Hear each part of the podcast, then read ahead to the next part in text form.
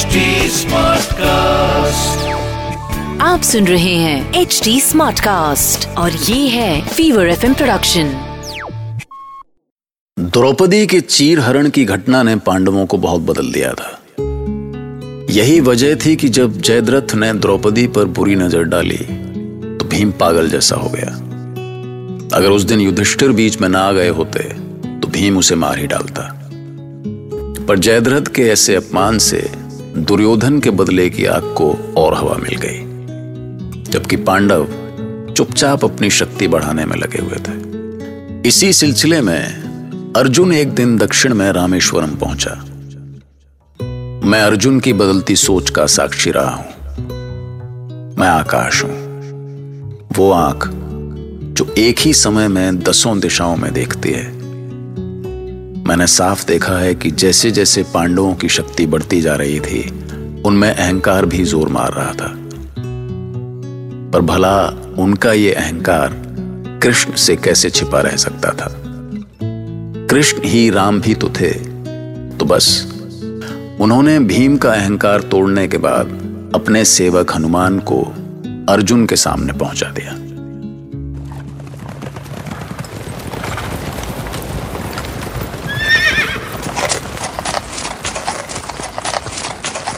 वाह, कितना विशाल है ये सागर!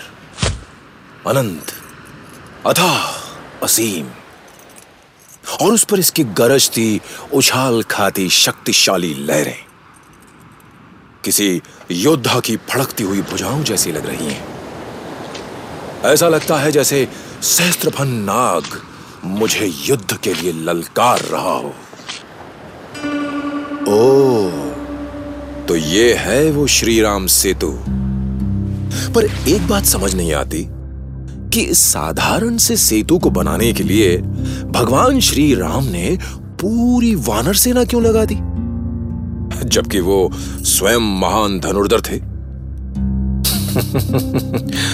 इसे तो मैं अपने बाणों से अकेला ही बना सकता हूं। ठहरो वीर, पीछे देखो। कौन हो तुम?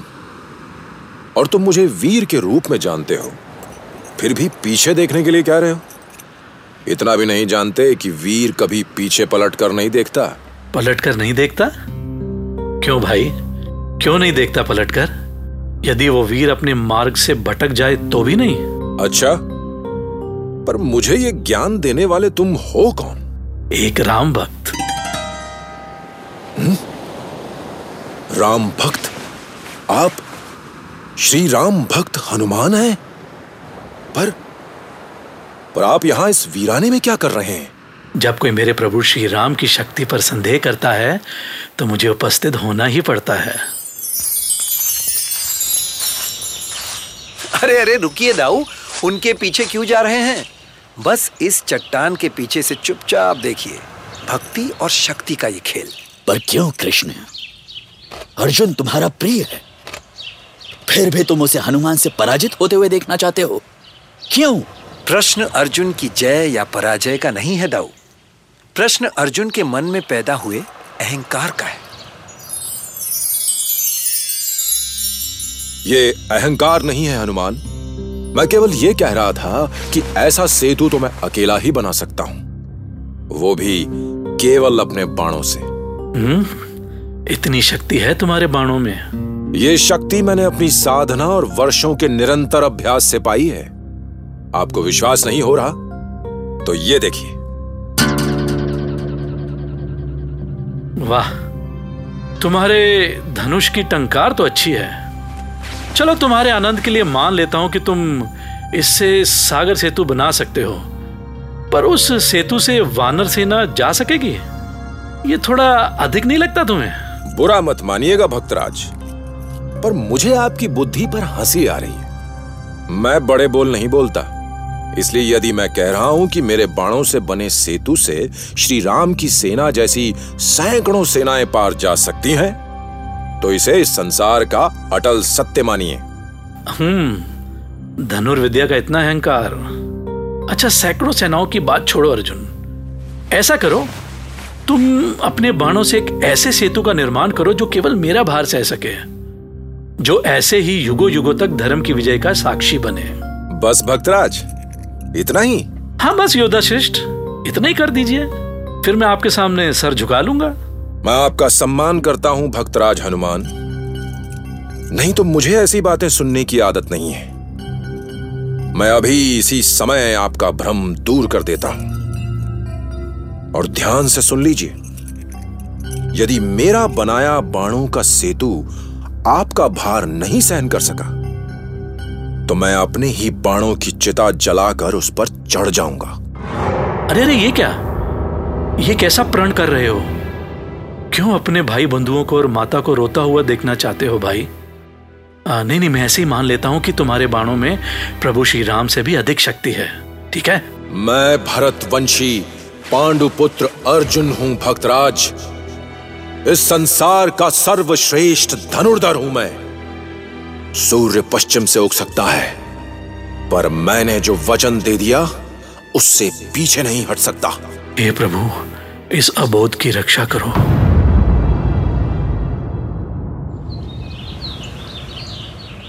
अब अर्जुन रुकने वाला नहीं है दाऊ, और ये देखकर तुम प्रसन्न हो रहे हो कृष्ण? वो बेचारा मारा जाएगा, जाओ और उसे सच का ज्ञान कराओ, जाओ रोको उसे। असंभव। अब अर्जुन का रुकना असंभव है भक्तराज। अब या तो मैं अपना वचन निभाऊंगा या अपने प्राणों की आहुति दूंगा। अरे इस तुच्छ वानर के सामने अपने वचन की रक्षा करके क्या मिलेगा तुम्हें भाई? व्यर्थ की बातें ना करें भक्तराज, ये बताएं कि यदि मैं इस परीक्षा में सफल हुआ तो आपने अपने लिए क्या दंड सोचा है? ठीक है, यदि मेरे पैर के एक अंगूठे के भार से भी तुम्हारा सेतु टिका रहा तो मैं जीवन भर के लिए तुम्हारा सेवक बन के रहूंगा और तुम्हारे रथ की ध्वजा थाम कर बैठूंगा। मेरे रथ की ध्वजा थामेंगे? कोई वानर को मेरे रथ की ध्वजा थामे देखेगा तो हंसेगा, पर ठीक है आप ध्वजा थामने को तैयार हो जाइए, मैं प्रत्यंचा चढ़ाता हूं।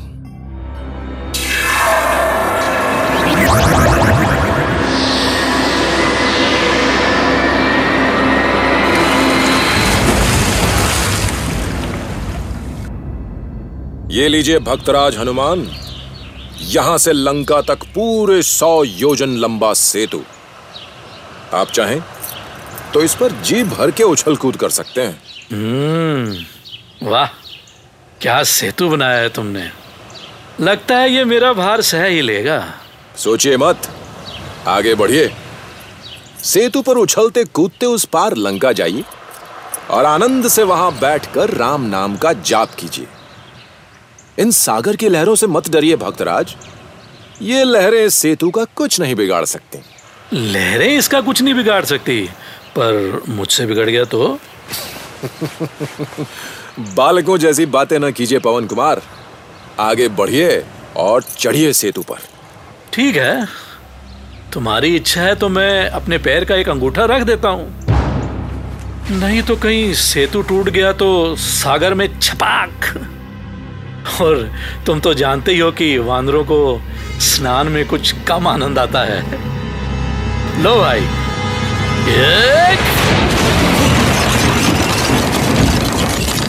क्या ये क्या? असंभव असंभव है ये, एक अंगूठे के भार से? धिक्कार है मेरी साधना को, धिक्कार है इसे, धिक्कार है।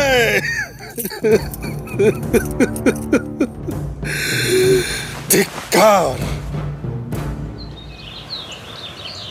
देखो दाऊ, मैंने कहा था ना, वही हुआ जिसका भय था। तुम्हें हंसी आ रही है कृष्ण? कहीं अर्जुन चिता पर चढ़ गया तो दुर्योधन बिना लड़े ही विजयी हो जाएगा। अब भाग कर जाओ, ये सारा खेल तुमने ही रचाया है, अब तुम ही संभालो इसको। हाँ हाँ दाऊ, पहले देख तो ले कि अर्जुन करता क्या है। अरे अरे तुमने तो सचमुच अग्नि प्रज्वलित कर ली। अरे रुको रुको। नहीं पवन कुमार, मैं अपना वचन पूरा करूंगा। यदि मैं सर्वश्रेष्ठ नहीं, यदि मैं असंभव को संभव नहीं कर सकता, तो कोई अर्थ नहीं मेरे इस जीवन का। हे ईश्वर, आप साक्षी हैं कि आज अर्जुन अपना वचन पूरा करने के लिए इस चिता की धधकती अग्नि में प्रवेश कर रहा है। रुक जाओ अर्जुन, रुक जाओ। नहीं, मत रोकिए मुझे। रुको पार्थ।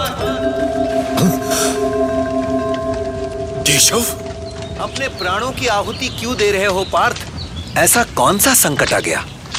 कुछ भी बताने का समय नहीं है केशव, मैं लज्जित हूं।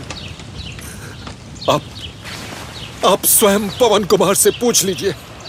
मैं सब कुछ जानता हूं। ये जो कुछ भी हुआ तुम्हारे भले के लिए हुआ, पर अब इस शरीर को जलाकर क्या मिलेगा तुम्हें? जिसे भस्म होना था वो भस्म हो गया। इस परीक्षा में तुम्हारा अहंकार भस्म हो गया पार्थ। किंतु मैंने प्रण किया है केशव।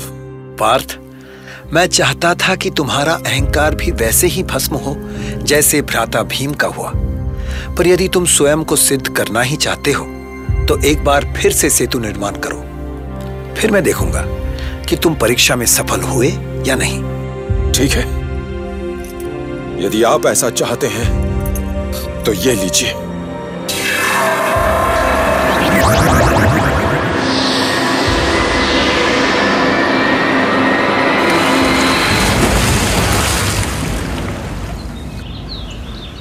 चलो हनुमान, एक बार मेरे सामने इस सेतु पर चढ़कर दिखाओ। जय श्री राम,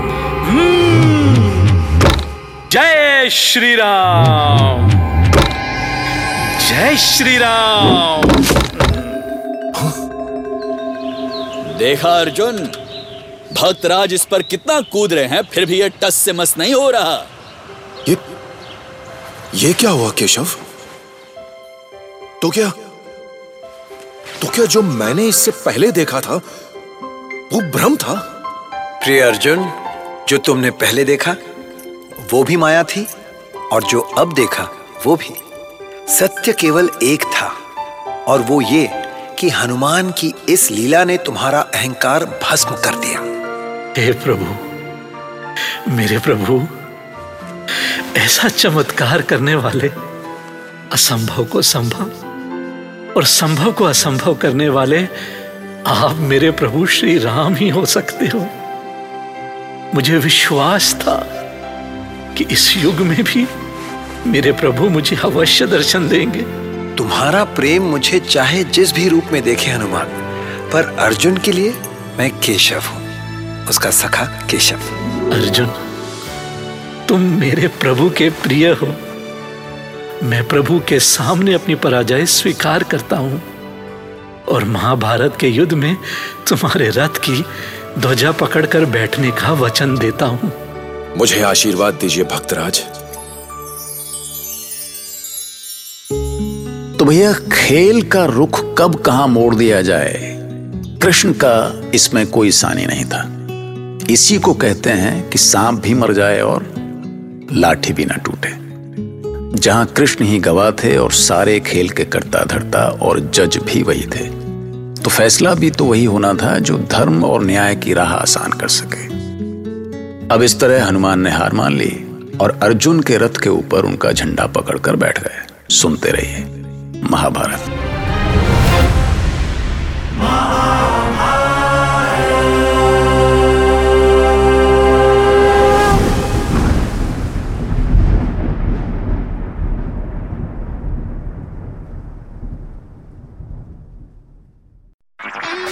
आप सुन रहे हैं HD SmartCast और ये था Fever FM production HD SmartCast।